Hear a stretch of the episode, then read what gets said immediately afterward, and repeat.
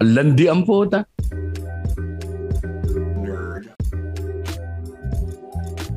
Welcome to another edition of 3040 Podcast with your hosts, Louis Lim and Tristan Ting. Louie, teka, nagkamali yata tayo ng intro eh. Iba yung intro Ano? dapat natin, di ba?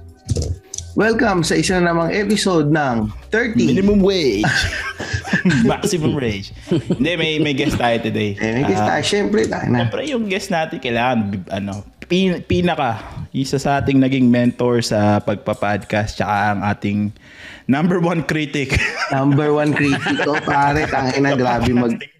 Pero madami ang natunan dito sa taong to sa pagpa-podcast. Yung mga segue-segue, Ah. mga pag-ending ng ano. Hanggang ngayon galit pa rin sa atin kasi pangit pa din yung ending natin. Pare, pagka nakinig yan, ang pinakamaganda kasi dyan, kunyari, makikinig yan. Ha, naglabas ka episode. Tapos after a few days, mag-message Mumurahin ka. putang ina mo. Hindi oh, bakit? Putang ina mo, ba't kung ano-ano binagsasabi mo? Oo nga, no? Napipigat. So, through, du- dun sa pagsabi niya na gano'n, medyo feeling ko naman nag-improve tayo kasi sinusunod naman natin yung sinasabi niya eh, kahit na binabarubal niya tayo lagi. Introduce mo na. Ibig sabihin nun, mahal kita. Ayun na, na, I love you too. Alala mo na ang ating guest, Tristan. Siyempre, si ano to, si Jeps Galion. Na, The one, the only. oo, One Tayo, only. the only, D. Jeps Galion. D. D apostrophe. Ayoko ng the, pare. Bado yun eh. D, apostrophe, Jeps. With Z yun ah. Di Dieps. Di Dieps. Galion. Pag Mexicano, oh, yeps. Oh, Hola, Yeps. Pag Mexicano, yeps. Walang J. Walang J. Why? Welcome to Yamboyak. Can I take your order, gordo? Hello, Mexicano. Oh, I see you like your dance, huh? Your dance? Your dance. You like your dance? you know, Michael Jordan, basketball player. Ano kaya pala Ora levato. JJ sila, di ba? Kasi hey, hey, So, yeah, yeah, yeah. oh, kasi H yun eh. may ano, may plema. May plema. Worldly tayo, worldly tayo, Tristan Ting eh. Kahit taga-tondo tayo, utak natin na kung saan saan nakakapunta. Siyempre. Pero ano ba ang balita sa Jeps? Actually, ko-congratulate Ito. namin. Ko-congratulate ka pala namin. Tayo na, nakita ko. Yun. Post mo, pare. 500. Pina, pina, alam mo na rin sa buong mundo kung anong totoo mong pangalan. Sabi mo pa naman sa akin, huwag mong babanggitin kahit kailan yung putangin ng pangalan mo. Nakakadiri, no? Apaka-pretentious. Jan Freud. Jan. Pare, tayo na nakita ko, may diploma. Graduate na si Jeff, Oo. pare. Tayo na. Napakalaking Thank you, achievement thank you. yan, ha? Napakalaking Oo. achievement yan, Jeps. It's ano, it's it's ano, it's never too late para bumalik at mag-aral sa school. Sabi ko, putang ina, no, pasasabugin ko tong eskwela, bibigay niyo ng diploma ko. Tang ina niyo, ha? Pero curious ako, gano'ng katagal mo kinuha yun? Ah, siguro year and a half yung ano. Ah, nagkumuha kasi ako ng ano, expanded tertiary education equivalency accreditation program. Ah, puta, Ah, ETEE AP. Oo, kasi ang lolo mo pare, huling-huling nag-aral. Dahil tayo, halos magkakabats tayo, Tristan, Ah, ano? oo. Dalawang taon lang ang tanda mo sa akin. Dalawa lang. Mas matanda. Oo, mas matanda pa rin si Tristan sa akin, dalawang taon. Pero wala yung pare yung dalawang taon na edad. Kapag lumabas ka ng 30s, yung dalawang taon na lockdown ng edad, bali wala na yun. Eh. Parang ano na eh. Wala na. Normal na eh. Nag-aaral kasi ako pare, ang huli kong pinasok, 2004 pa, 2003. Yun yung last na school year ko. Ang school, ang course ko noon, IT tol. Hmm, opo. Isipin mo na lang kung gaano kapaso yung curriculum ko, pare. Putang ina. So, wala, wala na yun. Puta, expired na yun ngayon. Oh, tol, 18 years, may kubol pa nun nag-aaral tayo, Tristan Ting. Oo, may kubol Wala nang kubol tsaka Pascal, pare. Gopol pass. Wala ano C-sharp. Tangin nyo, C++, Alpha Race. Oo, oo, tama, oo, pucha. Yung ngayon, ano kinuha mo? Ano yun, di ba? Related sa Oo. arts, eh, di ba? Kasi dapat ganun na. Yung doon sa expanded, doon sa ATEAP, no, kailangan mong mag-apply doon yung medyo malapit doon sa work background mo. Ay, di ba parang seven years na nga yung BPO ano ko, ah, BPO experience. Tapos, meron akong for almost five years na sa entertainment industry. Wow, talaga naman, entertainment industry! Anong mga anong mga cred credited na Showbiz. pelikula ang I'm sorry guys, sorry, sorry, sorry. I, I don't, ayoko nagbabrag ng mga accomplishments ko. I-IMDB nyo na lang ako. Jeps Galion. Oy pare, may ano yan ha. Meron ka, al- alam May mo, IMDb. yung sinabi mo dati sa akin eh. Meron kang sinulat na pelikula na nasa Amazon Prime. Meron din sa Netflix, pare. Pero I don't brag about it, pare. Ayoko. Huwag nga, basta meron yan. Natin. Basta, pare.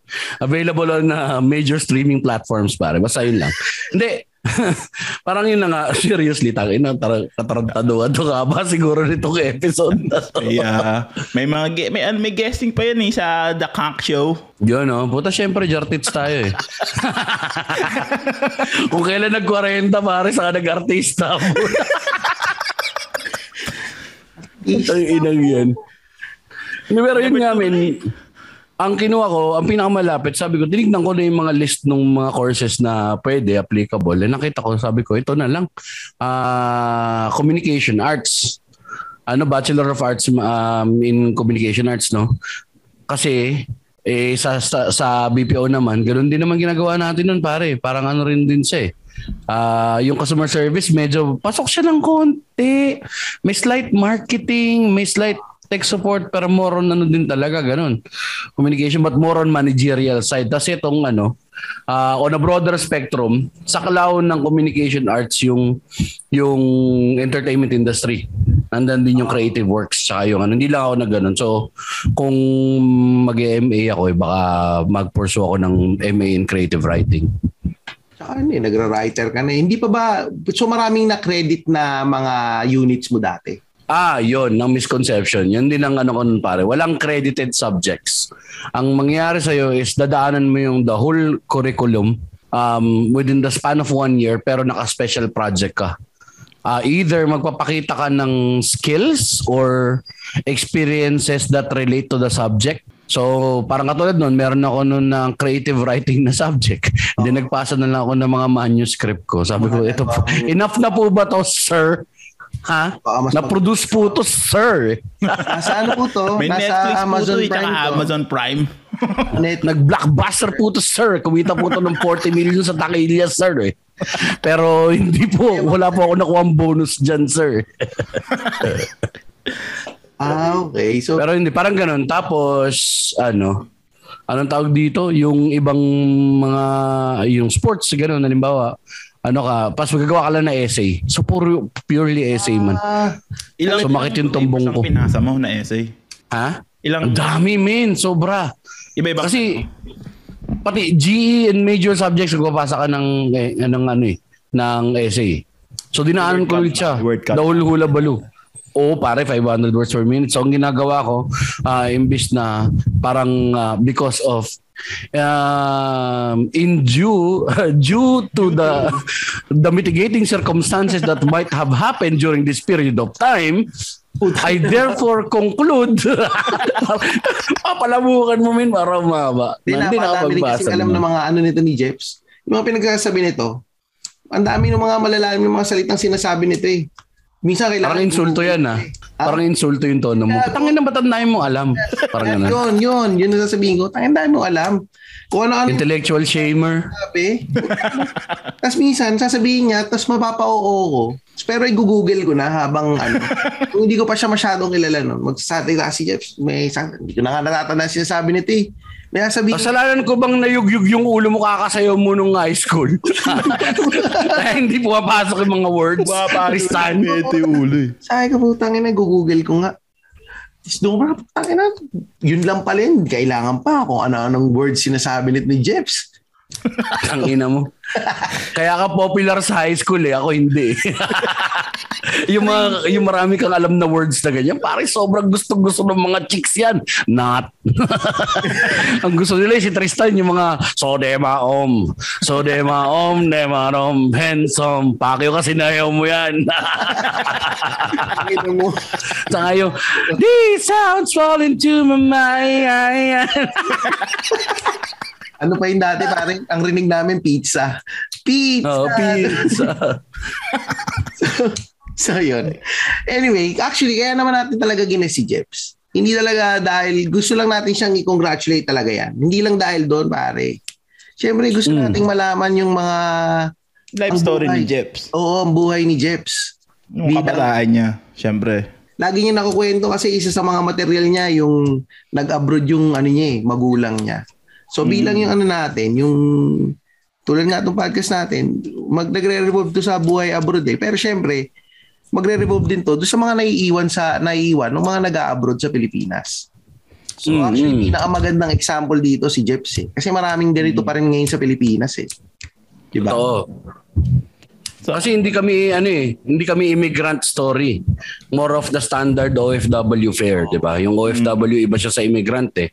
Pagka sinabi mong immigrant kayo, bit-bit kayong lahat, buong pamilya, katulad ng kay Tristan, katulad ng kay Louie. Yung sa amin, isa lang yung representative na pupunta sa ibang bansa. Tapos dito Oh, kayo, may iwan kayo rito. Oo. either bit-bit kayo or meron na kayong pending na magkakasama-sama kayo. Oo, sa im- pagka-immigrant. Eh pero anong Eh, ito. ilan taong ka nung ano nung nag-OFW yung magulang mo, Jeps? Ang unang nag-OFW sa amin ni si Ermats. Ah, nanay ko talaga. Ito yung kasagsagan ng mga ah, hanggang ngayon naman pare kumukuha pa rin ng um, yung sa mga umisis sa Japan, di ba? Entertainer ang nanay ko, Japayuki nanay ko, mga putang ina nyo ha. Mainit agad yung ulo pare. Kasi simula pa lang. May PlayStation ka naman. may piso na akong Japayuki. Hindi, ano, ano, siguro mga ano ako nito pare. Um, grade 2. So around 8, Bata pa. Oo, oh, bata pa min. Bata pa talaga ako nung umalis sa Airmats. Kung biyahe siya ng Japan. Tapos, yun nga, na, si Airpods, nagpapalaki ng bayag sa bahay. Tapos kami, yung nanay ko yun, na, pwersa siya magtrabaho. Kasi bata sila nag-asawa, yung nanay, tatay ko tol. Si mong air, ang air, air, Airmats ko, 18 nung pinanganak ako. Ang tatay ko 17 pare nung pinanganak ako. Pa. Bata pa, pare. Aksidente nga ako eh. yung mga hindi pinlano na buo. mga panganay, ganyan lagi. Ay, sorry, naputok sa loob. umulan yung ano, hindi ko na napigil. Ay, sorry.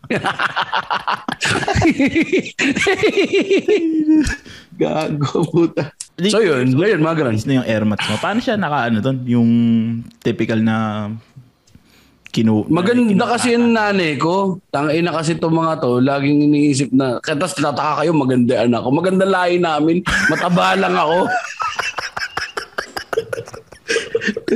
Ah, Kaya pala mestizo yung anak nito ni Jen. Oo. Ay, na neto. Sabi ko, ang daming nags ang daming nagsasabi sa akin pa rin nung bata ko na ano, nang tawag dito, antayin kita pag laki mo ha, mga ganun, mga, ang tawag doon grooming yun, di ba? Yun ang tawag ngayon doon. Y- yung ano, irereto, irereto.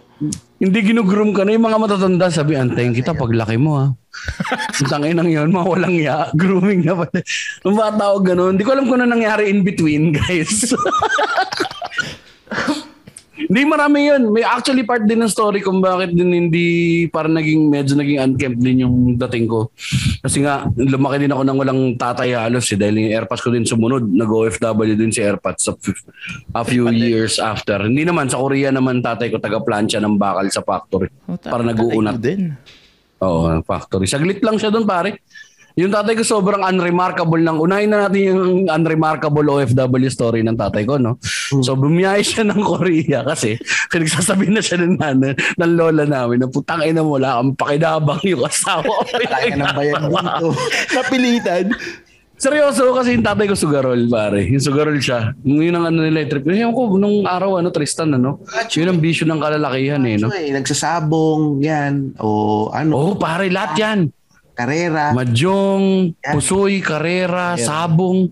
Ano yan eh? Puta, naranasan ko yan eh. Macho eh. Manunundo ka sa ano. Yung tatay mo nun. Hindi na, off, may off track na nun. May bukis na nun pare. Naka-radyo lang yung bukis ng araw. Di ba yung sa ano lang, parang CB radio lang. And red flag is up. Oh, yan. Magandang araw, bayang karirista. Oh. And on running on the right side, Yan, left yan, hand yan. side is morning glory follow through on the home stretch. Mga ganun po. Kasi kami pare, taga Santa Ana kami dati. So malapit Mm. sa karerahan sa Santa Ana. So Yun, expose din yung... Expose Nadidinig mo yung ano? Tsaka ano yan yung mga nabasa ng dividendaso. Dividendaso ba yung tawag? Yung dividendazo.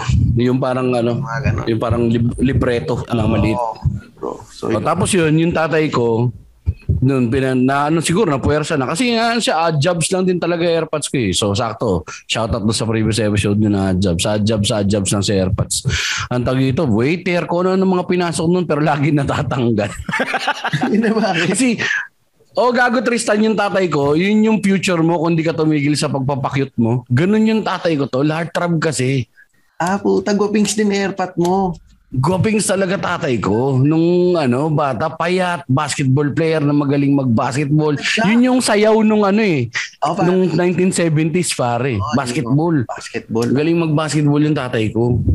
To, puro ganun pare, lagi natanggal kasi walang alam sa buhay. Tapos laki sa lola.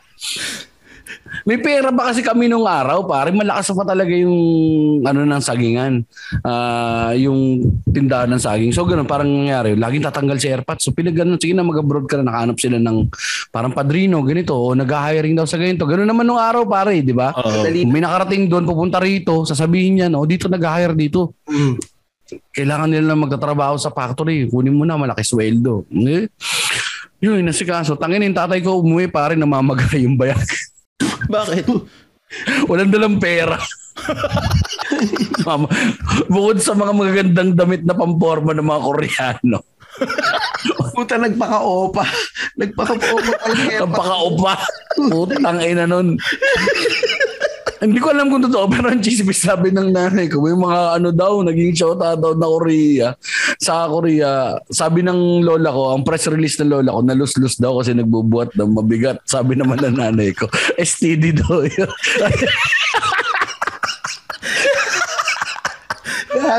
Tangin na gago tayo. Pinagtatawa na natin yung tatay ni Jeps. Gago kayo. Tangina, okay lang yung gago. Tangina.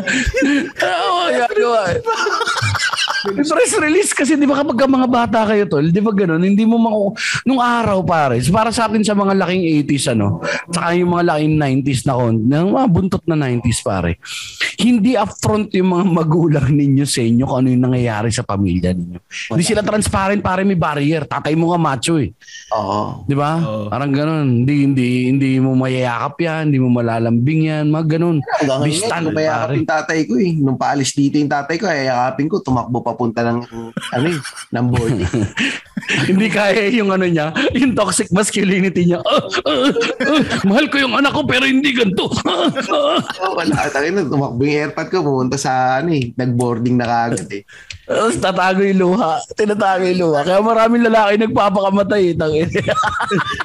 Tatago. hindi maamin na mahal nila yung anak nila. Ah, mahal ko naman talaga si Tristan eh. Nagta, da- ganun nga, ganun nga yung mga mga tatay nung mga naunang batch sa atin. Oh, at least pinagpag na natin yun sa generation natin, pare. Tangin na. Oh, sabi ko, yakap, kiss. Gusto ko pag malaki ka na, kiss mo pa rin ako. Ang ganun. Uy, yun tol, yun lang talaga yung dala niya. Wala. As, ano pa yun, tol? Sabi ko, Nagpapadala ng pera o ano nung nandun pa siya. Hindi, hindi, pare. Nalulung din sa sugal. Kasi parang typical ginawa ng mga, ang mga lalaki talaga. Pag nagsama-sama, kahit saan mo ilagay, parang Saudi. Oo. Di ba pare? Maraming. Yung tito ko rin ganun. Kasi halos pamilya kami ng mga OFW. Yung kapatid niya rin. Nag-Saudi naman yun pare. Wala rin na iuwi yun kundi burat pare. kasi lahat ng kamag-anak namin doon, nagpuntahan na rin, pare. Mga nabaon sila sa utang kasi nagsusugal sila. Ah, Sa break time nila, susugal. Yung sweldo, ginaganon sa sugal. Na ano sa sugal. So wala na iuwi. Eh magkano lang pala sweldo sa Saudi nung araw? Parang 20 mil. ah, ganun lang kaliit. Ganun lang kalit. eh. Pero isipin mo naman pare, early 90s. Malaki na yun. Malaki na yun. Pero- pero Kaya na natin kitain dito sa Pilipinas. Yung, yung huli nga, parang 40 ang ano, ganyan. Mas, tanongin niyo yung ibang mga nasa Dubai ngayon.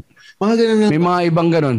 May 40, 50. Tapos malayo ka pa sa pamilya mo. ako nung nasa Dubai sila, kaya daw nilang kitain yung kinikita nila sa Pilipinas. Kaso, hindi pareho ng sa Dubai na makukuha mo agad. Sa Pilipinas, tatsagain mo talaga. Parang Mm. kwento niya sa akin eh. Oo, di doon kasi rank and file ka, tapos ganun na yung sweldo mo. So kapag ka na-promote ka pa, mababa yung ano mo, ah, mas mababa yung hoops na tatalunan mo. Mm. As compared sa Pilipinas na putang ina halos umot ka na sa daon ng sa butas ng karayom pala puta para makarating doon, 'di ba? Sa BPO tol, gano'n tayo katagal bago tayo na promo. Oo, pare. Lintik ang pamumuliti ka mo yakap-yakap sa mga TL na bakla. 'Di ba Tristan?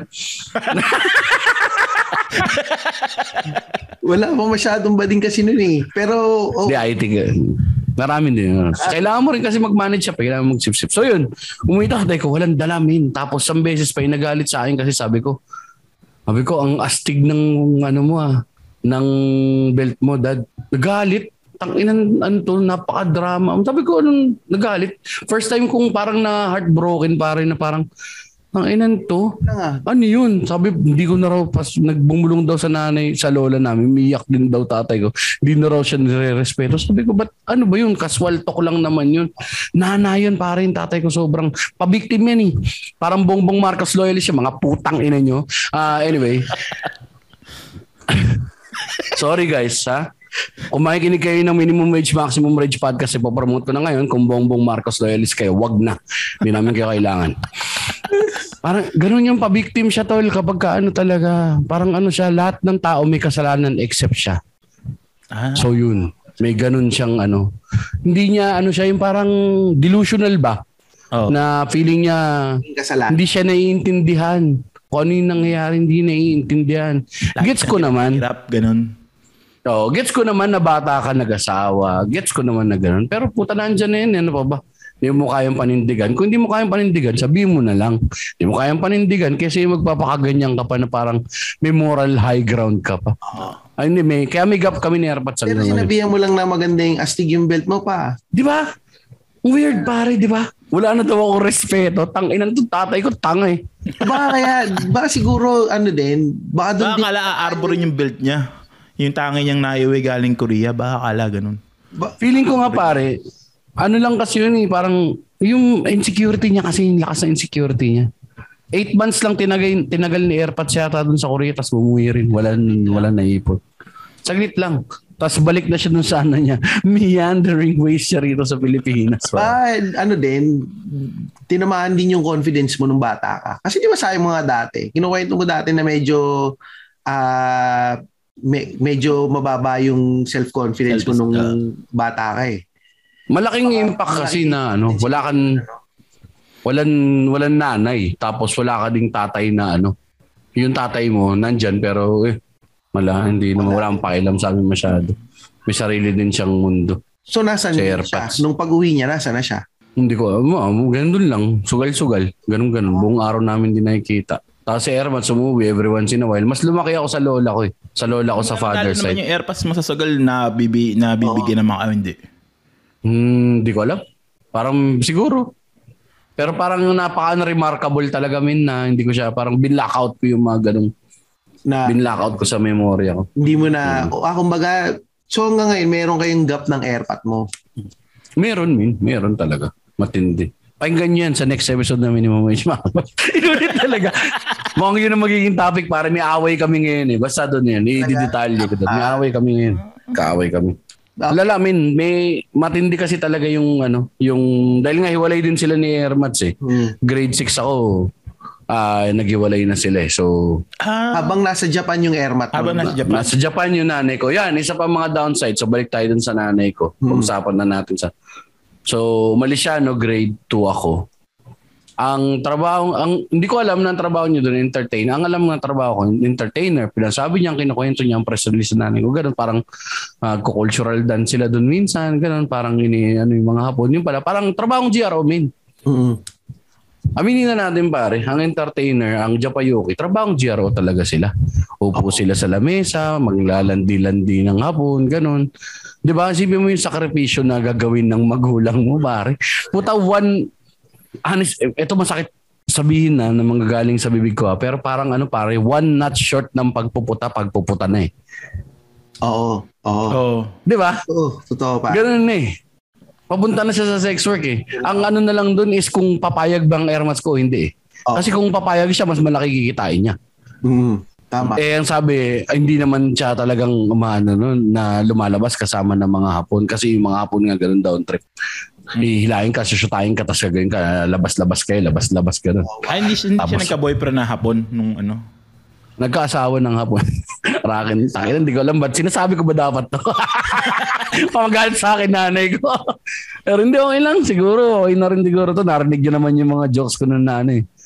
Hindi, may kapatid ka Wala. hapon. May kapatid kang hapon. Wala, wala, wala. Wala, wala. Kasi pagkatapos namin ng tatlong original pare, tali na si Ermats eh. Ah, nagpatali na.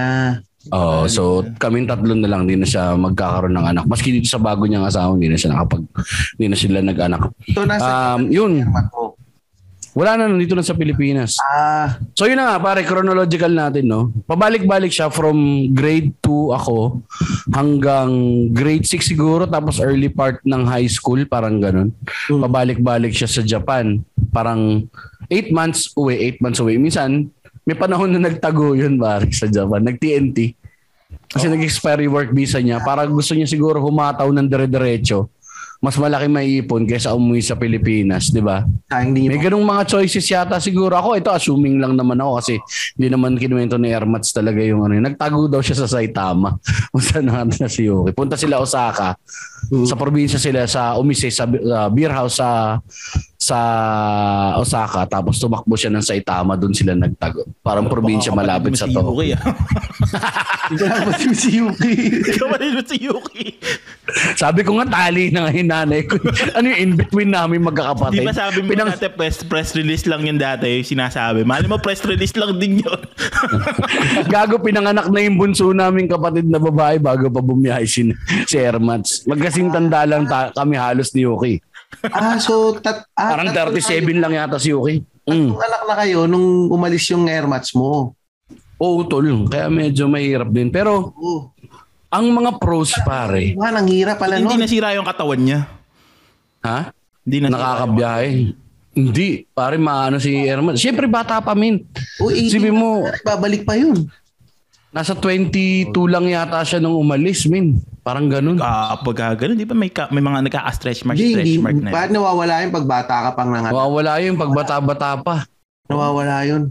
So yun yung ano nun pare pagka ano siya babae uwi ganito uwi. Um ang pros nun pare tang ina sobrang solid kasi lahat ng technological advancements pare ng mga accessories meron na kami. Agad pare. Sinasabi niyo nung putang ina ibang mo tropa, uy meron na kaming radyo na nagpe-play ng CD. Ah, meron kaming component eh, yung nagpapalit-palit yung anim. May CD changer na kami pare. Oo, si DJ Injury yung uso nun eh. Ganun kaya abang pare. Nabiyayaan ng PlayStation ng panahon na yun. Oo. Tapos yung ano, anong tawag ito, meron na kami nung mga VHS namin nun, mga original pa. Kung alam, puro wante ng mga putang ina. That Yung may may- transformer na umiinit. Transformer lang ngayon. Ilang beses ako nasiraan ng ano nun, pare, naisaksak ko sa 220, galit na galit sa akin yung ano, So- sabog yung... Tsaka mga damit, gaganda ng mga damit na galing ng Japan, pare. Oo. Magaganda yung mga disenyo. Kasi nga medyo fashion forward ng Japan eh, kahit nung 90s eh. 90s, oo. Um, Ang Chocolate nila, masasarap din. Yun. Pero yun pare, yun doon ako busit na busit sa tsokolate niya. Hanggang ngayon pare, bit-bit ko yan. Galit ako dun sa mga tsahin ko. Kasi ito mga putang tsahin ko, yung kapatid ni Ermats, magkakasama sila sa bahay. Tinitira namin dati. Lahat ng kapatid ng nanay ko nandun.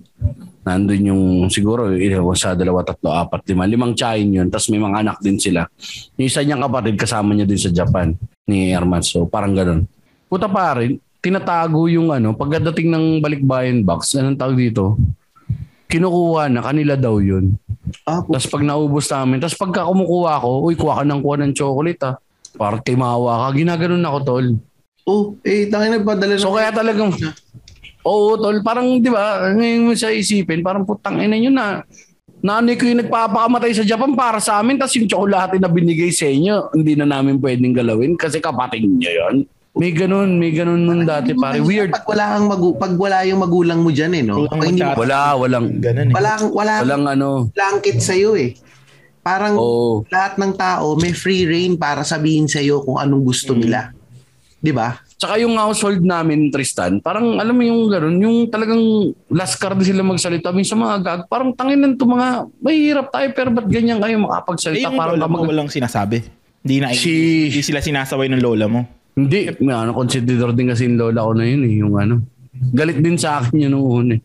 Siyempre siguro parang mga naipapasa din yung, alam mo yun, yung mga naipoproject yung galit nila sa airpods ko sa, ano, siguro sa akin, mga rang ganun. Mm. Pero paborito ko ng lolo ko doon, yung patriarch nung ano. Kaya wala silang palag kapag kayo lolo ko na. Lagi nila sinasabihan, mga, "Tay, si Jeps, timawa yan, ganyan, timawa, ganito. Parang patay gutom. Putang ina. Gago. Di ba, pare, verbal abuse, pare. Ngayon ko siya naisip pa, looking back, pare, verbal abuse siya eh. Di tsaka, So, ano eh, ang sa akin kasi, pag, kunyari, pamangkin mo, makikita mo, kawawa naman itong pamangkin ko, yung nanay nito, nagpapakahirap dun sa Japan. Oo. Bakit ko anuhin?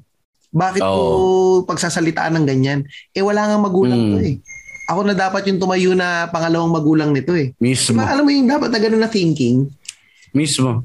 Tapos ano yung pare, ang struggles pare, na pinaka isang stra- struggles nun. Dahil yung lola ko na, na, na, na matanda na sa father side, no? kasi doon ako nakatry. Sa palengke ako lumaki, pinili ko yun din doon. Kaya dun siguro, alam mo siya matapobre yung pamilya ng lola ko. Sobrang matapobre yung kabila. Yung mga kapatid ni Ermats, ah, laking palengke yan, ganyan-ganyan. Batang palengke, parang ang tingin nila siguro sa amin, no, mas mababa. Eh, ang daming pera ng lola ko nung araw. Nung kalakasan pa ng saging, Malakas ang pare. Oo. kitaan sa palengke ah. Malakas yung kita sa palengke. So, yun nga, ang downside nun pare kasi nga, matanda na yung lola ko, hindi ako makapagpatulong sa homework. Walang tumutulong sa homework ko nun, pare. Wala ka nanay. Oo. Walang magnunurture sa'yo na gawin mo to, pare. Wala kang motivation para magtaas ng grades. Ah, sabihin lang, paano, paano ka mag-nurture na magtaas ng grades? Tatawag lang nanay mo sa telepono, phone card. O anak, magano ka ha? Bibilang kita ng ganito kapag kaganyan. Iba pa rin pa rin tutok ka. Oo. Totoo yun. Di ba? Yung privilege, so, sobrang medyo putangin na bumigat tong episode. ah. Pero, well, may- okay. signature na ng minimum wage, maximum rate yan. Pag kami na, dadalhin namin kayo sa kanal. Pero ano kasi pagka ganun, hindi, hindi ka ba na ano yung, syempre pagka yung mga recognition day, family day, walang, may umatid naman pagka mga ganun sa'yo. trip, trip mo ba akong payakin, Louie? Tangin na mo.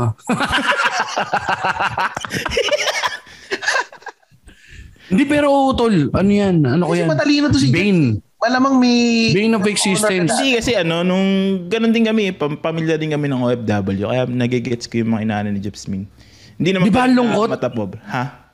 Di ba ang lungkot, Louie? Ang lungkot. Yung gano'n na parang parang pupunta ka ng ano, parang may award ka, tapos pag uwi mo, wala ka magpakitaan ng award mo, lola mo lang. Tapos Oo. sabihin ng lola mo, eh, dito naman kami, tangina iba yun. Ang tagal ko sinasabi sa lola ko, iba yun. Tangina mo, Jeps, timawa ka kahit may award ka. diba? Di ba? Ang Huwag sakit. mo kainin yung chocolate ha. Kahit may award ka, May no? award ka, huwag mo kainin yung chocolate. Kaya kaya pare, yun din na na-attribute ko rin yun nung grade 3 ako tinamad na ako mag-aral man. Kasi from kinder hanggang grade 3 ako with scholastic distinction lagi ako na award diyan pare. Pinapakita ko talaga na ano eh, parang achiever, achiever, achiever, achiever, achiever. Sumawala yung airmats ko, wala na nagbabantay sa akin. Puta, wala namin. Bagsak-bagsak na ako sa mat, tinamad na ako mag ano, ganito, ganyan. Wala eh, wala nagbabantay. Sabihin lang na, ginawa mo na ba yung homework mo? Yung pag-aaral mo, intindihin mo. Oo, ginawa ko na. Tapos matutulog na. Kung di naman nila i-double check kung di mo nanay. Tsaka yung lola ko busy. Titinda sa tindahan. Oo, nasa palengke. Tsaka di ba kinuwento mo Iba. dati, natutulog ka sa palengke? Yung Sa palengke talaga ako lumaki, min. Doon ka talaga. Yung as in literal, di ba? Na Oo. may kwarto Mm, sa mm. likod ng tindahan. Tapos Mm. Kaya nga confused, confused ang upbringing ko eh. Hindi ko alam kung middle class kami or laki kami sa hirap kasi parang living in squalor yung tinitiran ko. Oo. Akala ko kasi kung yun yung kinagisnan mo pare, ang akala mo yun yung standard ng buhay. eh. Ah. Hindi mo alam na yun yung hindi pala yun yung dapat na ano, wala kayong privacy, Oo. di ba? Totoo. Kasi ta- kasi ang ano ko noon, pupunta pa ako sa kabilang bahay nung sa maternal grandmother ko naman para makapanood ng TV. Sila yung may ganun. Wala kaming bahay sa Manila eh. Ang bahay namin ng ancestral house ay ng ah, paternal grandmother ko is nasa Bulacan. Mm. And dito ako nag-aaral. So ganoon, maliligo ako men sa umaga kasi yung sa walang banyo sa palengke. Oo. Either magbabayad ako yung mga public toilet na binabayaran Ay, Putang oo. ina. Yun, Sa akin normal sa akin dati men. Oh, yun oh dos pare para makaligo. dos ligo. Oh, tapos ano, Taed. piso piso tae. Piso, ah, piso ba yung Piso tae? tae. Piso tae. O kaya ang ginagawa ko nun tol, sinasabay ko na yung tae tsaka ligo. Oh, Utang ina. Grabe. Para kapag Ilan taong ka nun, Jeps? Almost all my life man eh, hanggang high school. Ah, pucha. Hanggang high, hanggang college actually. Tapos yung college naman na, mm, Wala naman sinasabi nanay mo na ano, nung syempre nagja-Japan ka, tas doon ka sa palengke nakatira, naghihirap siya para ano. Parang ganun, may ganun din. Kasi parang may part din na nag, ano si Airmats na kinuha ng kami ng bahay, nag-upa kami, pero nalulus din namin yung, hindi ko alam bakit ganun. Siguro tatay ko talaga hindi marunong mag-manage talaga ng finances na babalik ako dun sa ano. Tapos yung mga kapatid ko minsan, nandun lang siya sa maternal grandmother ko yung dalawa kong kapatid na sumunod sa akin. Ay magkakasama ng mga kapatid mo. Yung dalawa. Hmm, Parang hindi mo rin masabing ganun kasi pare walking distance lang yun eh. Ah, okay, okay. Kasi gano'n naman nung araw, 'di ba, pare? Ang ano mo lang, ang community mo, ang asawa ng ang mapapangasawa mo, close proximity lang din sa'yo. Oo, ganun. Totoo yun. Lalo- There is no such thing as taga-tondo na makakapag-asawa ka ng taga Paranaque or taga Marikina unless may pag may paraan para mag-cross yung landas niyo sa opisina or something, Tama. 'di ba? Sobrang special circumstance pero karaniwan talaga Same, yung mga childhood sweethearts or yung mga ano pinakilala sa'yo nandun lang.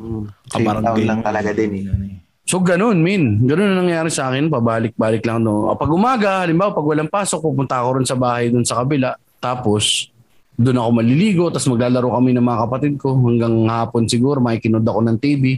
Tapos pagkagabi na, babalik na ako papunta ng palengke. Matutulog na ako. Or kung ano naman, may bahay nung may mga panahon na may bahay kami, sama-sama kami sa isang bahay.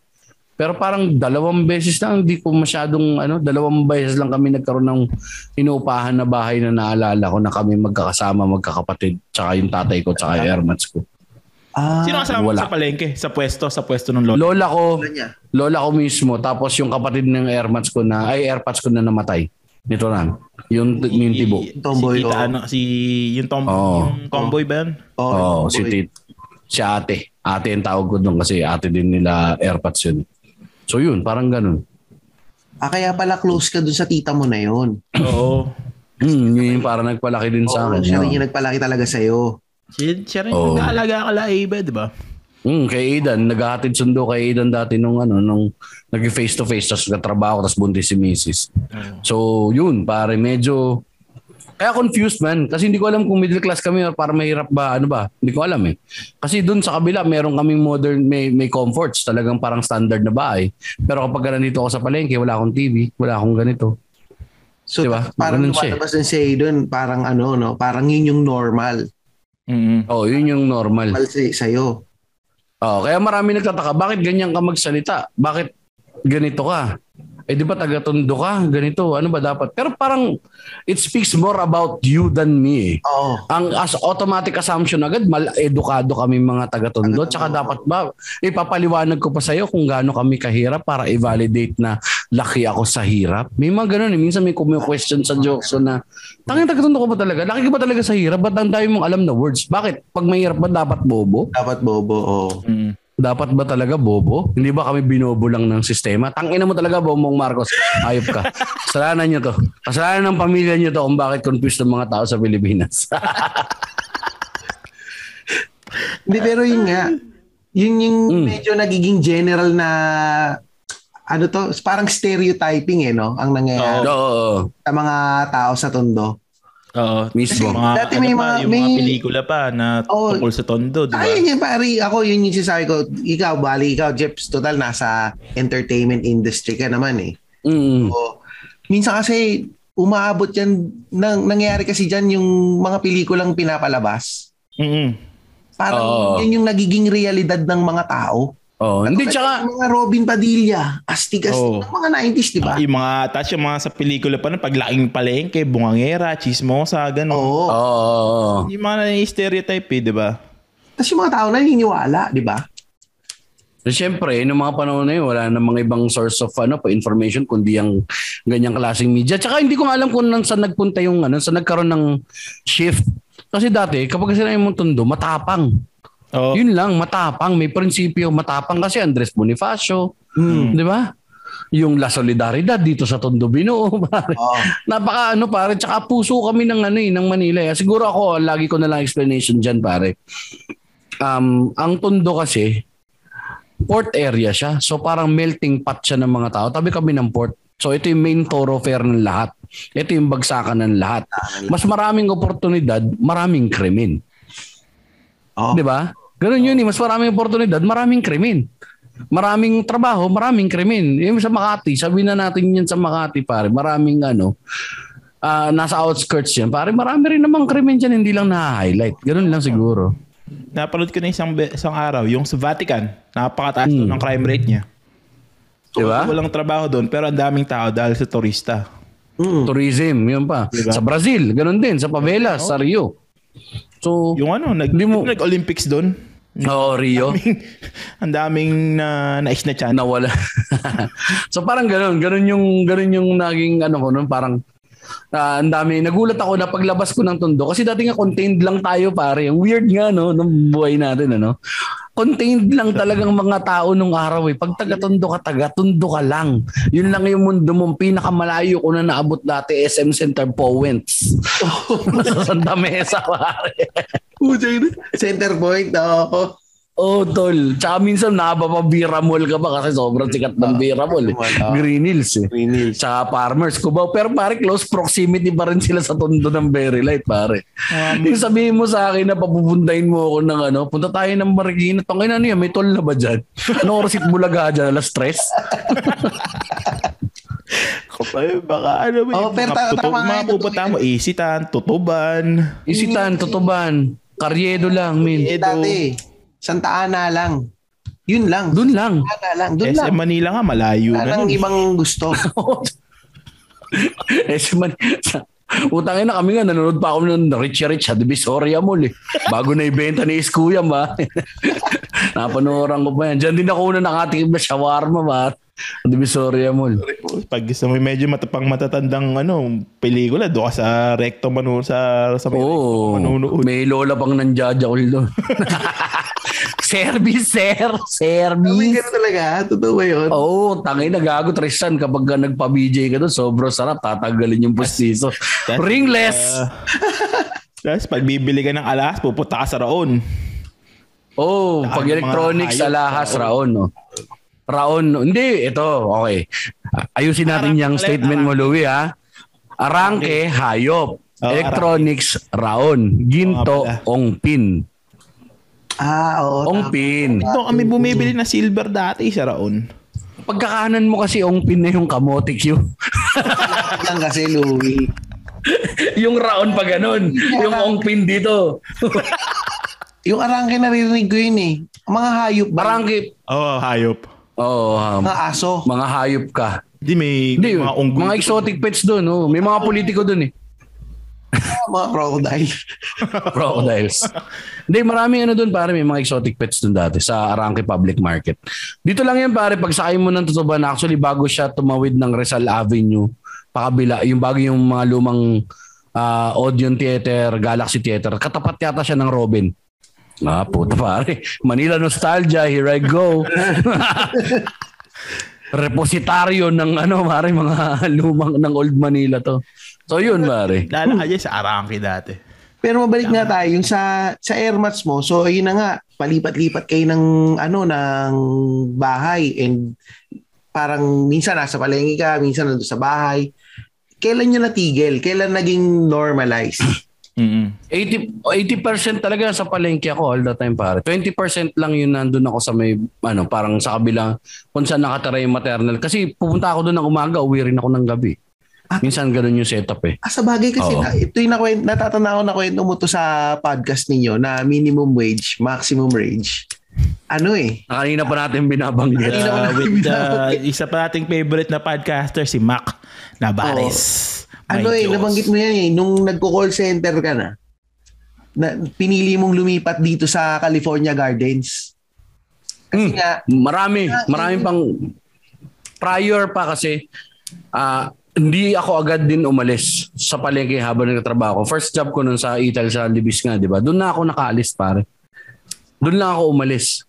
Kasi hindi pa nga eh, nung nasa Ital ako pare, na umuwi pa rin ako balikan. Doon pa rin ako tutulog sa palengke. Nasa, oo. tapos nandun Ito ka sa- pala, ano, sa bago tayo pero- mag dyan, dun sa Hmm, lipat na yan. Anong edad mo na-realize na yung sakripisyo ng nanay mo para sa inyo? Ah, oo, tama. Maganda. Pare maaga, min, kasi Hindi, tsaka nabully ako pare yung ginagamit ko nun na joke na ano, Japayuki, Japayuki. Talagang ginaganon ako nung ano, makaklase ko nun. Tangin na Catholic school talaga, puro salbahe, mga bata. Ah, totoo yan, pare. Magbabayad ka No? tapos mga salbahe. Wawalang iyain ka lang. Utang mo lang iya ako dyan pare. Nasabihin ako lagi na nanay mo, Japayuki, tangin na. Karayuki, hindi na yun uuwi. Yung Sumama na yun sa hapon, tanga, hapon ka ba? Ginaganon ako nun pare, basag yung puso ko nun. Wala ka naman paglabasan. Oo, wala naman Di masusunod. mo naman, ano sasabihin mo sa nanay mo? Sabi nila, po po ka daw sa Japan. Ah, Di ba? Ano sasabihin mo? Pero hindi ka napabarkada masyado ng mga ganun. Kasi syempre, pag ah, ano, yung malayo pamilya mo, yung susunod mong pamilya nga hanapin mo, yung barkada na. Oo nga, Jeff. Kasi yun yung May pagka- pamilya na pinili mo eh, yung barkada. May pagka, ano rin kasi kami pare. Yun nga kasi mata pobre nga yung mga, mga- yung ano, alam ayaw nila nakikipag ano, ako barkada ako sa mga mga mas mahihirap pa sa yung mga nasa laylayan ng ano no ng ang siguro pag walang short yung kalaro wag ka makipaglaro dyan wala short yan walang tsinelas Di ba? Mayroon mga bata naglalaro sa kalsada yung walang salawal. Taki nakita yung tite.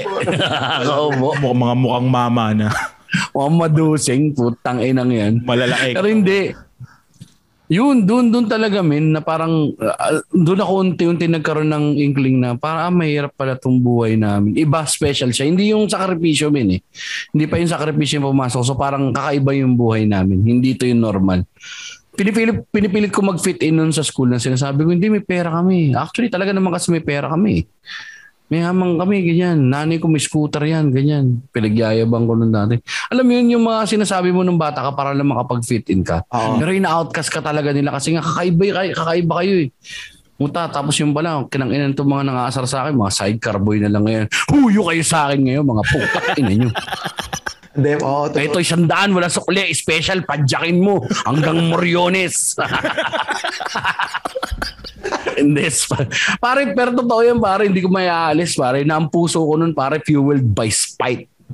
Alam mo yun? Spite tsaka hatred, yung revenge na, putang ina, pagdating ng panahon, papatunayan ko sa inyong lahat. May ganun. May ganun ako nun. Ang ano. Yun yung naging epekto sa akin, pare, dahil wala kang magulang. Kang output eh. Wala kang mapag-outlet pala. Wala kang outlet na ano eh. Na mapaglabasan eh. Kung wala yung magulang mo. Ano yun sasabi sa mga tita mo? Di ba? Kada recollect, oh, eh, putang ina, mga kupal din yun. so, ano Yung mga gagawin? tita mo. Wala kang ano, yung yung sacrifice papi, hindi mo siya din maiisip pagka bata-bata ka pa eh. Ano na siya eh, hindsight na siya eh. Na ah, malaki pala yung sinakripisyo nila. Pero ang ano ba, eh, itatansyahin mo rin eh. Kailangan ba? Meron akong mga ganong tampo eh, na parang puta, mas parang mas kailangan ko kayo. Parang ano, yung alam mo yung monologue ni Vilma Santos tsaka ni Claudine Barreto doon sa pelikula nila. Yung kada hit mo ng sigarilyo. Yun, oh. Ilang oras ang tinis. Pero paano kasi ikaw nakakarinig kay Claudine, eh, hindi ko naman kailangan yung pera mo. Ang kailangan ko ikaw. May ganun eh. Aminin na natin pare. Aminin natin Louie. Ikaw, naramdaman mo rin yun. Minsan mas kailangan yung magulang mo eh. Oo, totoo yun. Kasi, As compared sa ano yung guidance, pare-pare bata ka, tangina. Ang hirap mag-navigate ng mundo ng walang magulang, min. May lola ka pero iba ang pagmamahal ng lola. Oh, Iba yung bantay sa'yo ng lola. Uuna, u- mauuna pa rin yan yung mga anak niya eh. Siyempre kahit matatanda na yung mga anak niyan, may, may mga pangyayari rin minsan na nagsiselos pa yung mga anak sa inyo. Mm, may ganun, may ganun. May, may May ganun. akong ganyan eh. Na iniwan ng mga magulang din tapos sa lola lumaki. Ano yun, yung mga iba kong tita, nagsiselos pa sa kanya eh. Tapos yun nga, outcast Oo. siya eh. Outcasted siya eh. So pag napalaya siya Ganun. ng mga tita ko, sa amin siya tumatakbo. So yun yung ano nun pare, yun yung sobrang downside din nun. Tsaka ano nga, 'di ba? Parang ganun na nga na wala kang ano, wala kang matakbuhan, wala kang mapuntahan sa ganito. Magla-lash out ka. Pero hindi naman ako nagrebelde agad. Academically ako nagrebelde. Doon ako nagrebelde. Yung dati kong mga award awards na wala yan pare. Grade 6 ka nagulat na lang sila kasi puta sinipag yata akong ano nung magano tayo NEET yung National Entrance Something Something Assessment Test nag-NEET ako pare top ano ako nun nasa top 40% ako ng buong region. Because de tontuwa nanay ko. Pero puta, lungkot ko nun min kasi grade 6 ako, mag-high school ako, nanay ko nandun. Aka, hindi ko alam kung may darating sa graduation ko. Mm, nga. Dumating nanay ko, sinorpresa lang ako. Nandun siya kasi nag-aaway na sila ni Airpods. Kang gulo-gulo na nun pare. Ang dilim na ng mundo ko nun pare ng mga panay. Naghihiwalay na sila. eh. Yung pa isa, yung pa isa pang downside din. Di mo rin alam yung mangyayari kasi nasa ibang bansa ka. Tapos yung asawa mo, syempre nandito. Di ba? May ganun din. May malaki din posibilidad na mag ano, Wala namang Skype. mga liwa. Ba, mga liwa. Kasi pare, isipin mo rin pare, although hindi ko kinakampihan yung tatay ko, it's a big ask na stay faithful ah. 'Di ba? Nasa ibang bansa ako, faithful ka lang. Eh puta, kasagsagan ng kabinataan, anong putang ina, di pare? Parang baray ng mainit yung ulo ng titi ng tatay ko. No? Pera pa. May pera pa dumadating. Gusto nung bumaon ng bumaon. Wow! Wow! Ita pare, ang ano din, isang factor din, ano, ah, maaga silang nagkaanak. So parang Oo. lagi may 17, May ganun eh. 18, di Hindi ba? nila na-enjoy yung kabataan nila masyado. Hindi nila na-enjoy yung kabataan. No. So kami ngayon yung casualty. Oo. victims of circumstance din. May ganun, may special din naman. Baka meron din nga naman din ex- ano, meron ding mga taong nag-survive ng ganun na setup. Pero most of the time, you guys are the exception. You're not the rule. Oo. Malaki pa rin ang chance ang magtarantado yan, magkaroon ng kalokohan na ganun. So yun na nangyari. High school ko rin ganun, pare. Walang umaten ng graduation ko. High school, Lola ko lang yun nandun. Tatay ko pupunta nandun, pero puta, huwag pupunta rito. Hindi kita kailangan. Ah, magkagalit Ganun na ako naman. noon. Oh, pa. Galit na kami ng tatay ko. So parang, So, ang dami, ang dami, ang daming mga naging ano, ah epekto. Talagang malaking chunk ng childhood ko na parang naapektuhan ng pagiging mismanaged na OFW pare. Lupa namin. Ang dami naming ang daming napundar na nanay ko kung tutusin. Meron siya nabiling lupa nun sa ano Baliches pare na ang ginawa ng tatay ko ay sinangla doon sa tsahin ko. Ay po. Tapos alam mo sinabi pare kung bakit sinanla. Oh, mamamatay na raw yung lola ko. Eh buhay pa. Lakas pa sa kalabaw nagtitinda. putang ina. Kasagsagan niya, men. Nag, ano siya, nag second child. Alam mo yung lumalaban siya ng pagkabinata niya pa. Oo. Lumalaban na parang gano'n na ano. Oh, so nawala na yung pare. Natayuan na rin ng iba. Ulo sa tsahin ko yung napunta yun. Tinayuan na ng NHA. Yung alam hindi mo siya tinayuan. Na-reclaim na ulit ng gobyerno. In-award sa inyo eh. Pang-urban poor na housing siya supposedly sa Nova. Eh nagtayo ng ibang tao tapos binakuran. Di sa kanila na yun. Ah. pu- Iba na nakatira dun sa lupa namin. So walang so parang na, nauwi sa wala yung pinundar ng airmat mo. Oo, ako buenas ako pa rin. Nakagraduate pa ako ng private school lang hanggang mula kinder hanggang High school. high school. Kasi si Airmats nun, siguro hindi na bumiyahe na bandang mga third year, fourth year ako pare. Second, second year, bumalik na siya. Tapos ang gulo na namin nun, hindi na kami nag-uusap. Iwaiwalay na kami ng pwesto. Basta, iba na yung family dynamics so nag-away na rin kami magnanay. Kasi nga, binata ka na pare. Oo. Meron ka ng ano yun. Tapos hindi mo na alam kung ano nangyari. Sabayan ng hormones mo. Yung puberty mo, yung rebelliousness ng youth mo, yung teenage angst mo. Sabay na nagkakaroon kayo ng problema sa pamilya. Puta, bad combination.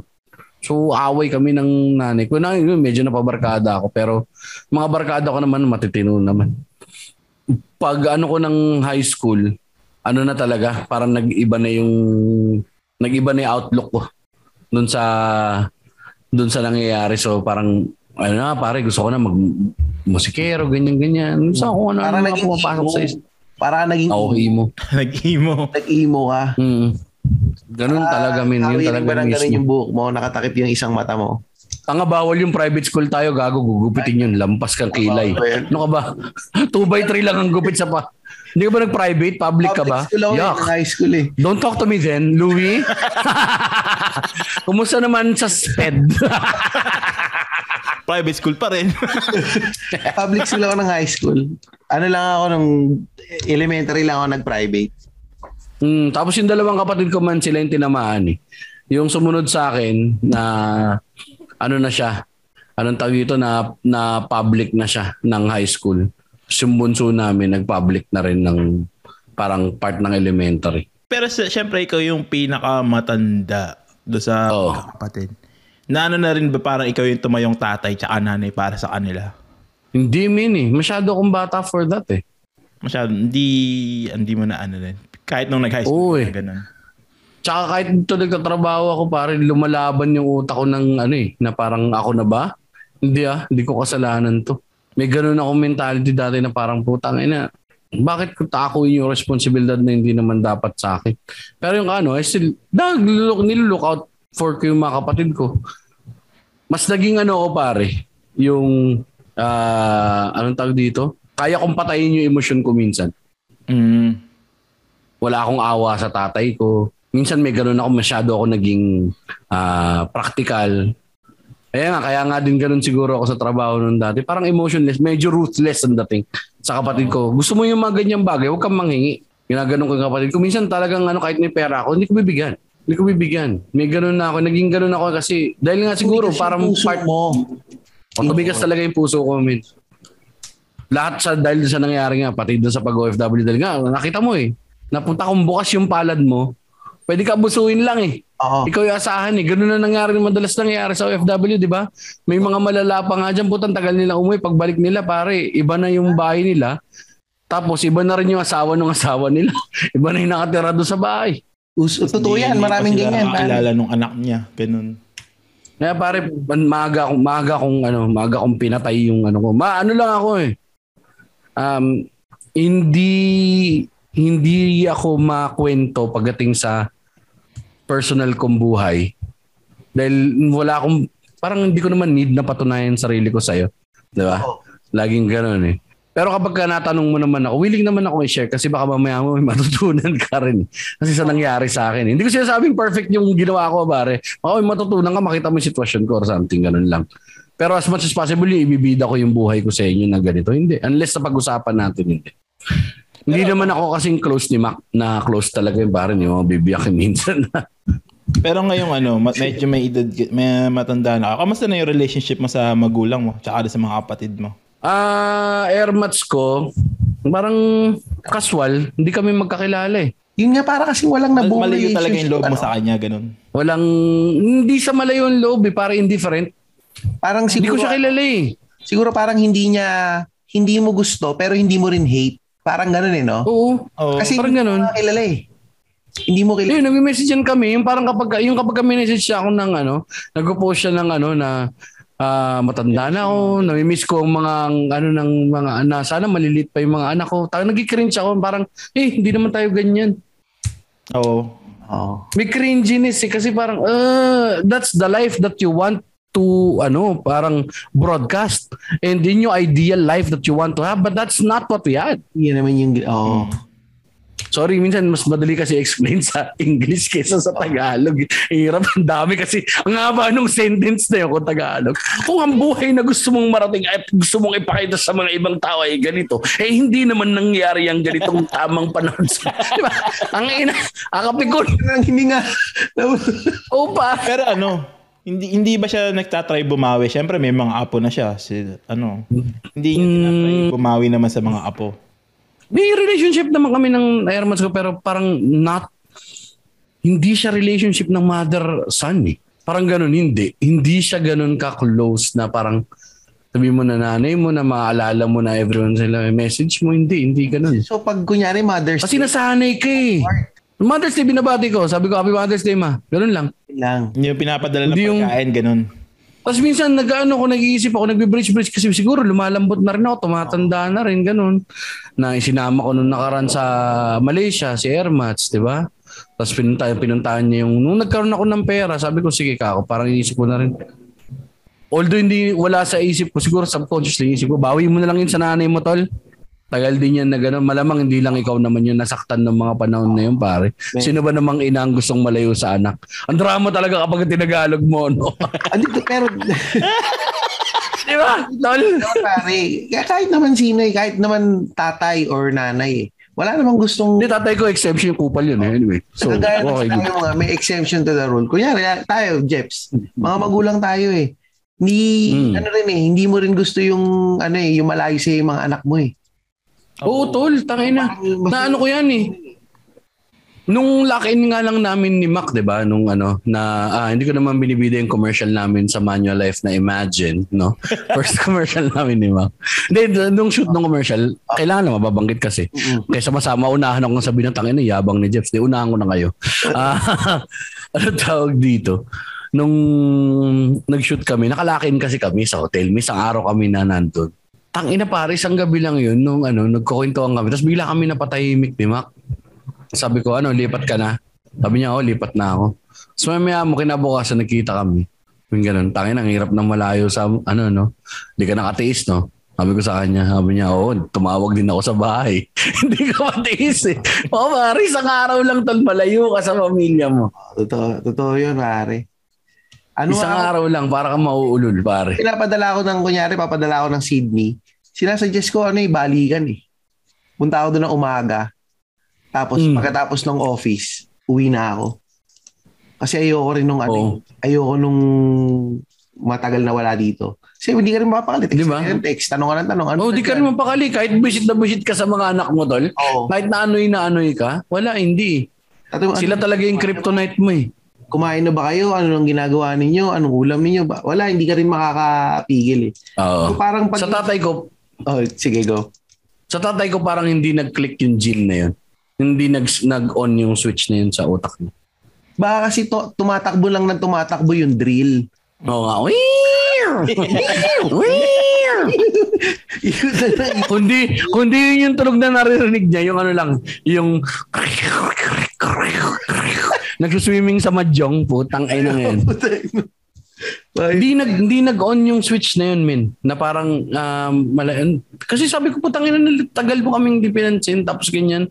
As ang feeling niya pala ang pa-victim effect niya na eh kasi parang tingin niyo sa akin walang kwenta. O sususan sabihin, wala ka naman na talagang kwenta eh, talaga eh. Anong gagawin namin? Magpakita ka, gumawa ka ng effort, wag kang pa-victim. Pero yung batch ng mga lalaki ng mga panahon na yun, sila yung mga ganun talaga eh. Hindi nagkikita Oo. sa kanila yung soft spot eh. Walang walang Hindi soft spot eh. Parang isa lang yung tito ko na may soft spot eh. Yun lang. Siya lang eh. Siya lang yung nagre-reach out sa mga pamangkin, gusto maging close, nakikipagkwentuhan. Pero the rest, wala walang puro Oo. macho eh. Kaya kung kaya kung tatanungin nga ako kung ano yung na lagi na ano yung parang childhood, hindi ko alam eh. Ano ba yung normal? Hindi ko alam din yung normal. Hindi ko alam kung saan standard ko ipapattern. Kasi sobrang labas ako ng ano eh. Kung alam mo yun, yung nagkukulay sa labas ng bilog. Ganon yung labas nung sa akin eh. Ang weirdo eh.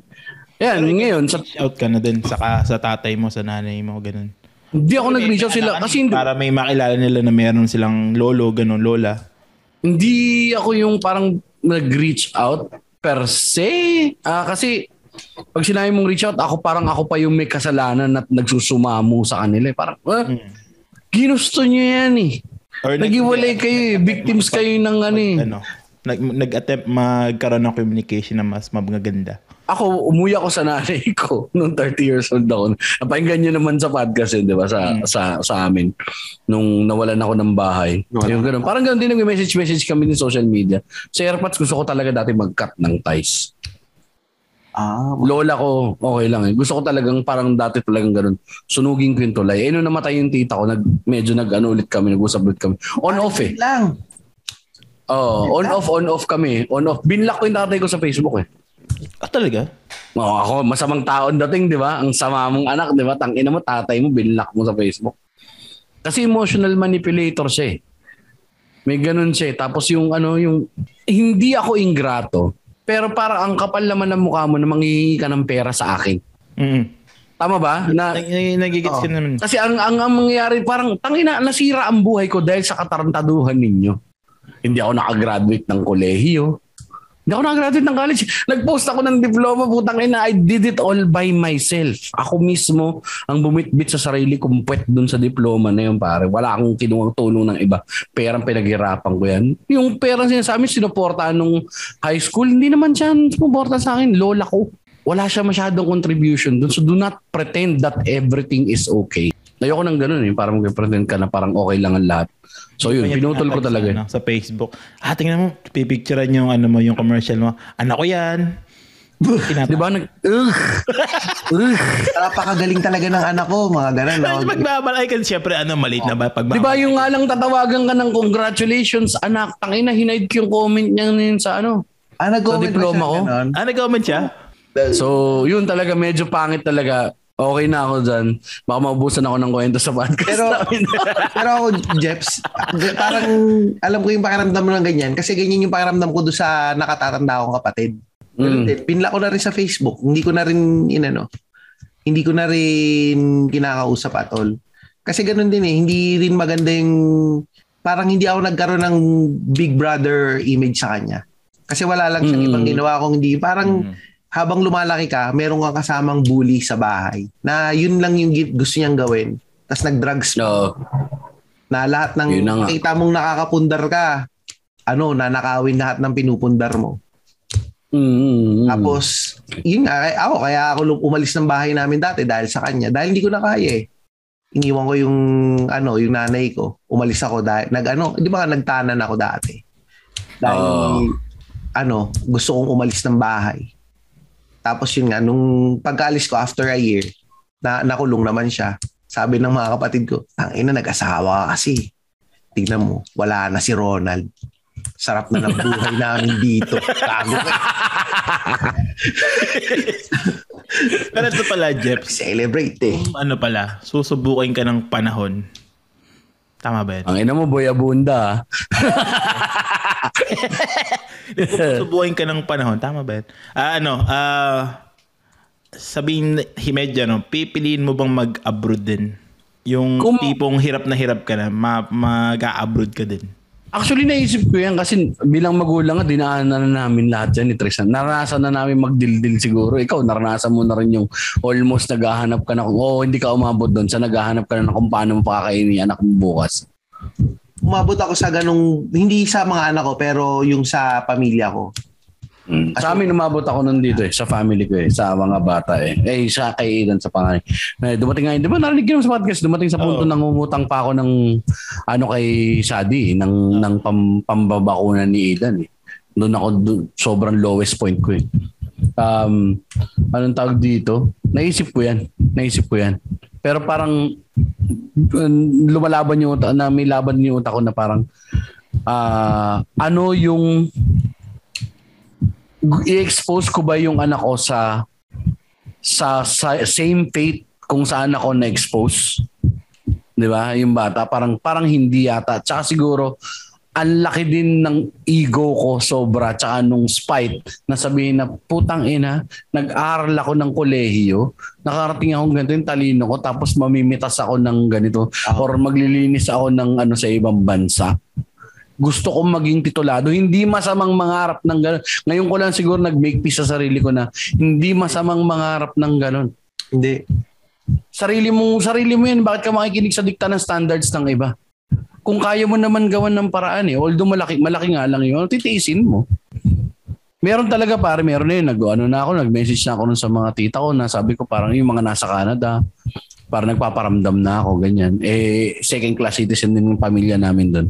Kasi nga, tangina yung mga tatay ko, puro mga walang ya. Tsaka yung mga kapatid niya. So, walang mga nagbitbit ng bandera namin. Kaya parang sa mga, ang tingin sa amin talaga mga Ah, mahihirap. ano, ah, Mm. message to, ano to, ganito to. Panghihingi to, ganyan. Oo. Hingi to ng pabor, parang gano'n. So, hindi rin natuloy. Nag-apply, apply din ako noon. Sumubok ako ganito, ganyan. Pero parang all, ano, lip service din kasi ayoko eh. Parang mas, mas malaki yung ayoko. Mas gusto ko mag-make it work dito siguro no nasa call center pa ako babalik na lang ako sa pag-call center i-figure out ko na lang kung paano ko i-navigate dito sa Pinas ng mga pa either that or magmamigrate ako isasama ko yung buong pamilya ko kaysa iwan mo sila min para sa akin Ako, totoo. Ako, agree ako dyan sa ano. Kasi lalo na ngayon eh, hindi na kasi ngayon uso yung ano eh, yung ah yung OFW style na aalis mag-isa lang. Hindi na ganun yung nagiging trend ngayon eh. Lagi ngayon, pag nag-apply ka ng visa or kahit na sabihin mo OFW working visa, matik kasama yung mga yung pamilya mo eh. Nakapackage Depende. yun eh. Well, Hindi, para sa mga, depende sa mga working, kung working professionals ka, kung ano ka, white collar job ka. Kung blue collar job ka, baka medyo mahirapan ka pa. Oo. Pero parang gano'n na nga yung trend, maski yung mga nagja-Japan, hinihila na nila yung pamilya nila papunta ron. Pero hindi, ang naisip ko lang ngayon, ano kayang na-imagine ng airpods mo? Lalo na nakita ka niya sa TV, tapos nakikita niya, lumalabas ka na sa, alam mo, eh, kasi hindi naman natin mapagkakaila. May following ka naman, Jeps. Tsaka, alam mo na, sikat ka rin eh. Sikat ka naman eh. Feeling mo Hindi lang. niya alam yun, oblivious yun. 'di ba? So at least hindi hindi ba niya alam mo yun, parang kunyari, eh, wag na lang yung tatay mo. Yung mga tita mo na nagsasabi na timawa. Oo. Ay, hindi, okay na kami ng mga tsahin ko na yung ngayon. Ah, okay na sila ngayon.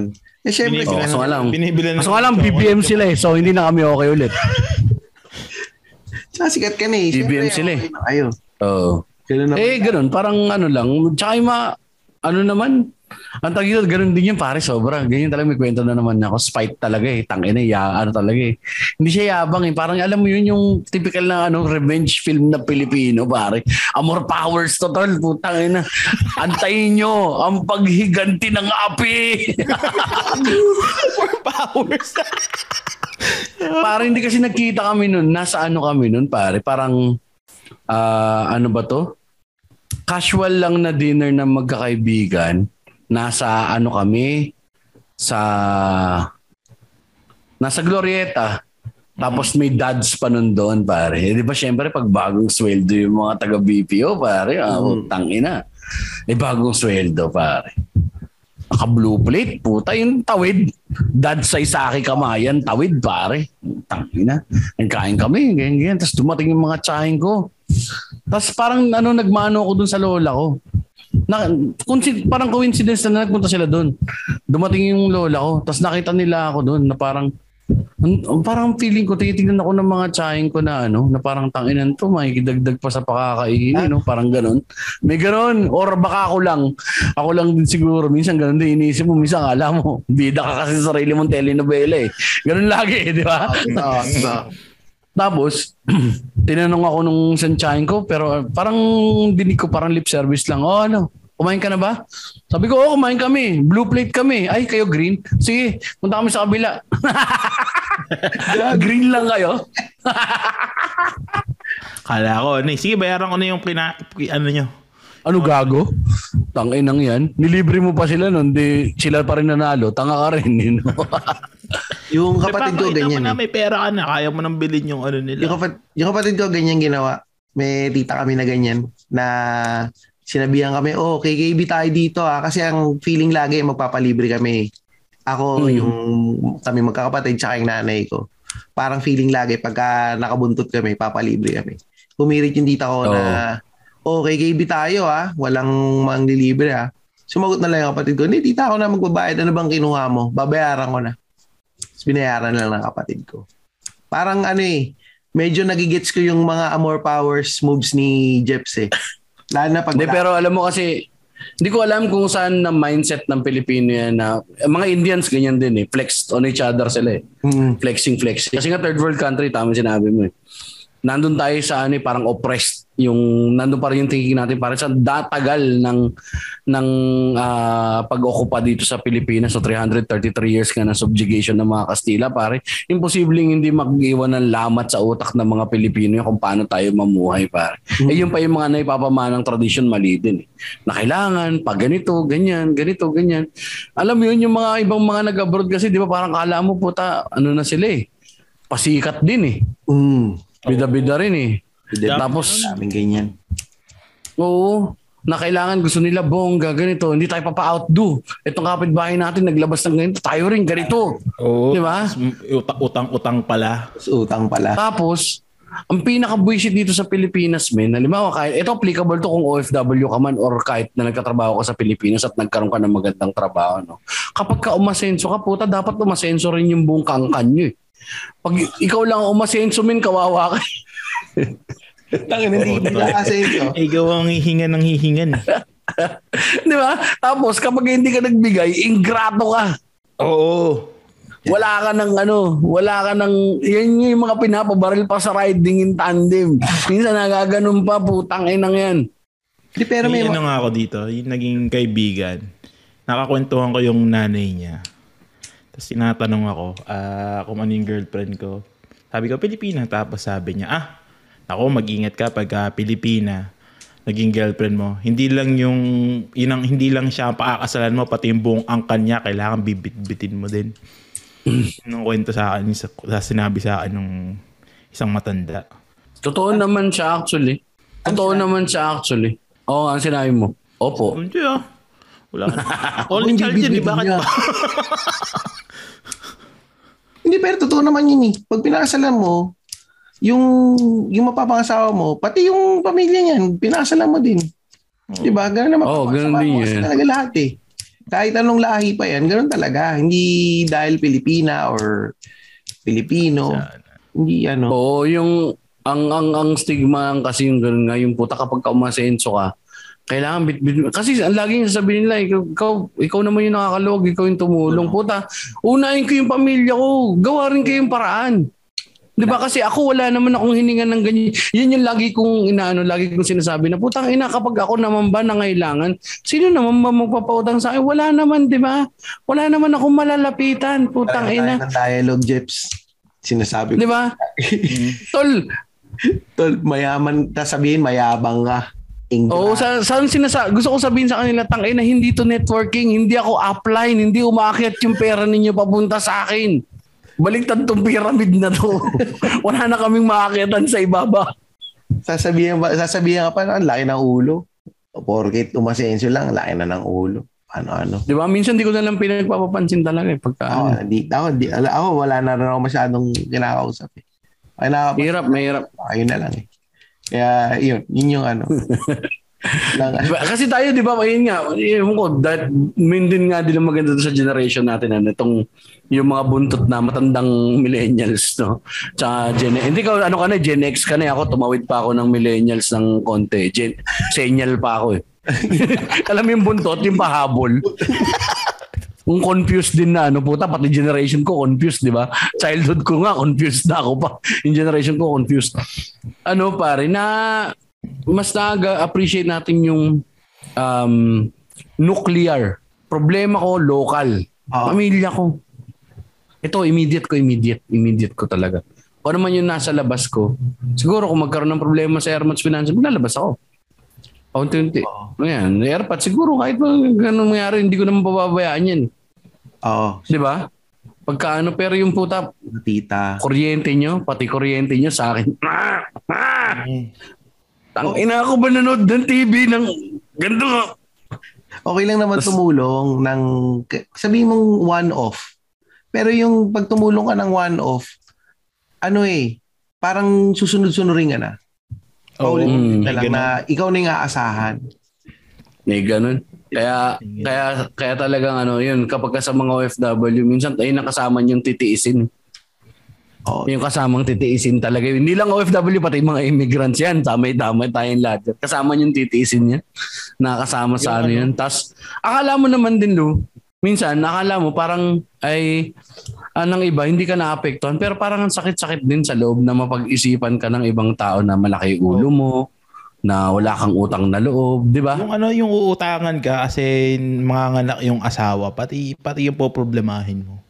Sabi ko, ikaw mag-aanak-anak ka tapos as yung pampanganak na asawa mo, sa amin may, sa amin mo i- i- ibiaasa. Pati, Wala naman kami ding, hindi naman kami namumulot ng pera dito sa abroad. Pinagtaka. Akala ko sinabi mo, hindi naman ako na, hindi naman kita hindi naman kita ikinakayog nung panahon na ginagawa niyo yung bata. Sana ako always pattern ninyo, pwede yan. Oo, tapos, tsaka ano, ah, yung paparamdam sa'yo na, Kami sa'yo ah. parang ipaparamdam sa'yo na dapat magliti ka dahil ang pangit ng buhay namin. Ikaw ang ganda-ganda Oo. ng buhay mo. May ganun. Oo. May ganong guilt trip eh, na parang may ganun eh, ang pangit, no? Pero sasab parang ikaw sa sarili mo mararam ma, ma, mafe-feel bad ka ba? Na parang tangina, ang ganda ng buhay ko dito tapos itong mga tao na to, ganito yung buhay nila. So, nung Kaya bago ako- ko dito, ganun nung nararamdaman ko eh. Pero ang, ngayon, wala. Di, na- wala, di, wala na lang ako pakialam. Sabi rin ng kapatid Sa ko sa akin, wag ko nang, wag ko nang pagpapapansinin. At Social na lang. media din kasi. Gawa ng nakikita nila masyado yung mga kung ano yung pinag-aagawa mo sa buhay. Kaya- Ano. Kaya ikaw din minsan eh, no, parang isipin mo na lang, ako talaga hindi ako nagpapautang na eh. Kung magpapautang man ako, parang yung ano, yung Isipin mo para ka umutang sa bangko kapag ka umutang ka sa akin. ICCI kita. Ano ba yan? Para saan ba yan? Patingin nga ako ng mga papeles. Mga anak ba? O bakit ka nag-short? Ah, okay. Kasi totoo naman. Sige, sabihin natin ang anak. Short. Katulad nung nangyari sa amin. Hindi nyo in-expect. Okay, ganito. Lumobo ng lumobo yung medical bills. Hindi nyo na kayang bayaran. Sige, pwede kitang pautangin dyan. Pero ito lang yung amount. Huwag ka magbibigay ng amount sa akin na yung ipapautang ko sa'yo lagi. Pag-usapan, pag-usapan natin to Louie, di ba, ng offline. Ah. Yung, yung maluwag sa akin, yung mga, minsan iisipin ko na, puta kahit di mo nabayaran to, ayos. Oh, yun. Yun, yun. Tama yan. Kasi ano eh, minsan may mga mangung, mangungutang sa'yo tapos makikita mo, utang ina ako nagtatrabaho tapos ito mangungutang sa akin, nagpapakasarap ng buhay. Doon Di ka ba? makakasar eh. Yung ng yung tao mo, Tristan. Tapos sila nagpapasarap. Pasarap ng buhay. Ay, nako. Pero yun, hirap talaga. Oh, pero, Isa yan sa mga ano. Yung uh, mainis ka kasi tangina, nag-overtime, nag-overtime. Tapos ikaw mag sagot sa problema mo, utang. Di ba? Sakit eh. Ang ina, ikaw, 24 oras ka, pupunta ka na, shoot. Akala nila, dalilan din ang ginagawa mo. Kapag susulat ka, matay-matay ka, di papansinin niyo anak mo. Tapos, puta, makikita mo sila, samgyup, samgyup. Putang ina nyo ah. Yan ba yung mga problema? Yan ba yung problemado? Lumalabas? pero actually, to, para lang mag- makapag-wind down nga tayo, ang maganda naman na nangyari dito kay Jeps, o sige, iniwan siya ng magulang niya, malaking epekto sa kanya. Ako ang tingin naman kasi, hindi naman ikaw magiging ikaw si Jeps Galion ngayon eh. Na isang sikat na Mabuting ama. Para mabuting ama. artista, Gago. mabuting Gago. ama, Gago. driven, na matigas ang puso. hindi ka, hindi, hindi, pero on a serious note pare, hindi naman ikaw mag, Eh, sige, mo yan. May sabihin din ako dyan. Hindi ikaw magiging ganyan ngayon kung kung hindi nangyari lahat yung mga nangyari ngayon sa buhay mo. Di ba? No, eh, okay. Sabihin na natin yes and yes, pero hindi mo rin kasi sa pwedeng sabihin na yan at yan ang magiging outcome eh. Parang niro-romanticize natin yung resilience ng pagiging mahirap ng Pilipino minsan same as parang naro-romanticize natin na hindi ka mabibuild ng character kung hindi ka dumaan sa struggles eh. Buta pwede naman tayong wag mag-struggle, di ba? Kasi pwede, eh, it could go another way, Tristan. Oftentimes na not. It could go another way. Pwede ako maging namamaril na lang ako dyan sa kanto, di ba? di ba? Ako, Makamatulog Oo. tayo siya ka. Pero siguro Nakamatay ano ng- din eh. Nasa sayo din kasi. Nasa sayo, nandun Yes. din sa resilience mo as a person and As a person. pangarap sa buhay. Pero hindi sa akin. Oo. Pero kung sa iba nga, pwede kasing iba-iba din nga eh. Tama ka nga, iba-iba. Kung sa iba nangyari, pwedeng iba yung maging end result. Huwag na tayo lumayo kasi case study nito yung kapatid kong bunso na walan siya na insecure talaga ng todo hanggang ngayon hindi nagtatrabaho. Hirapan siya, nag-housewife na lang. Hindi na siya nakagraduate ng college, napabayaan niya rin yung Actually, hindi siya nakagraduate na high school. Na minasamaan niya talaga yung nangyari total. Ang malaking so, epekto, mas malaki epekto sa kanya. Mas malaki epekto. So, case study, mag, different ends of the spectrum kami dalawa magkapatid. Yung bunso. So, Eh, yung isa? naawa ko rin. Yung middle namin, okay lang yun. Ano rin kasi special, may ano rin kasi yun, para medyo ah meron siyang special needs. Ah, Um, pero hindi siya yung parang ano ah, may problema siya sa locomotion.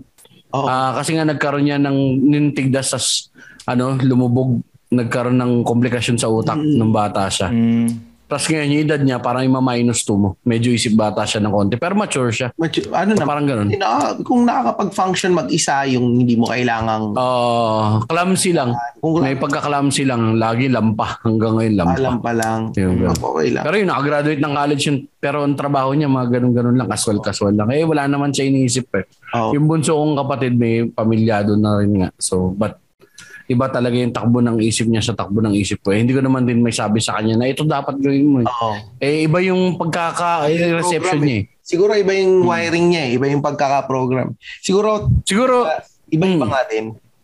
So, siguro ito, ito na lang din siguro yung takeaway ko rito. No? Yung minimum wage, maximum wage style natin ng ano, no, takeaways. Sa dulo, ano, um, nasa sayo lahat eh, pare. Pero, lagi mo lang isipin na parang there are always pros and cons eh. Ano bang kailangan mong gawin para ma-mitigate yung pros and cons? Kasi hindi pwedeng sasampa ka rito, parang nga naisip mo agad, automatic, luluwag ang buhay ko. Tama, luluwag ang buhay mo.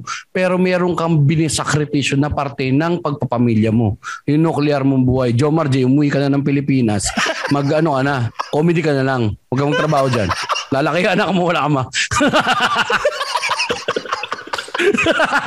Shout out, George. Hindi, pero seriously. Eh, totoo yun. May cons eh. May cons, may cons, may cons talaga. Hindi hindi pwedeng parang it does not outweigh each other. Hindi siya pwedeng ibabalancing act mo na ah, may pera tayo pero napabayaan ko kayo. Hindi, hindi siya ganoon. Hindi siya nagba-balance out. Hindi siya magkatapat kumbaga sa um, ano magandang analogy dito. Kumbaga sa ah, accounting sheet. Hindi siya nasa debit at credit. Magkaiba sila ng rows and column. So wag mo silang i-match. Gagawin mo ng paraan para mitigate mo. If you can, kung kaya, magawa ng paraan, uh, as much as possible, hilahin mo rin yung pamilya mo papunta sa'yo. Yun dapat temporary working condition lang kasi talaga. Ang hirap eh. Ang hirap eh. Uh, gahabol ka rin.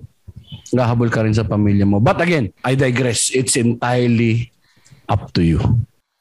Tang ina nyo, may Diyos. Ang ating ending this episode.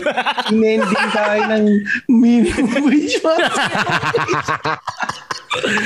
oh, personal socials na tayo. Kapatid ng Tristan Ting, anong personal socials mo? Napag mo na? Okay, Tristan Ting. At Tristan Ting sa Instagram. And uh, Oh, 30 underscore 40 podcast sa Instagram. okay. Kapatid na Louie, ano yung iyong personal socials? Napag mo na? Uh, 30, uh, basta 30 underscore 40 sa ano, sa Spotify. Uh, 30-40 sa Spotify, tapos meron din kami sa Apple. Um, Jeps, may shows ba kayo na gusto i-promote? May bagong lahat na yan, pare. Ano muna ako? At Jeps Galion sa lahat ng social media platforms. Jeps Space Galion naman pagdating sa YouTube. At uh, shows. Uh, May 27 to be announced kung makakahabol ako uh, doon sa May nanalo na uh, isang live show siya sa Music Museum. Uh, tickets are available at tickettome.net so check out yan nandun si Mac Navarez Yuki Horikoshi Alex Kalya Israel Buenaobra puta nauna pa si Alex kay Israel ah. pero kaya show ni Alex to uh, and many more kasi hindi ko masyadong kabisado ibang mga open micers na kasama namin. Tickets at 800 50 pesos yata as of now. Early bird pa siya. So, buy na. Patreon.com slash minwagemaxrage at pwede rin kayo mag-Patreon via Gcash 0908-881-8474 Pati ka, galing, galing, galing. Ang ganda nitong episode na to, Jeps. Maraming salamat sa mga nakinig, nakikinig at patuloy na makikinig itong podcast na 3040. Lagi niyong tatandaan, sabayan niyo ako, tang ina niyo, May, may Diyos. Diyos.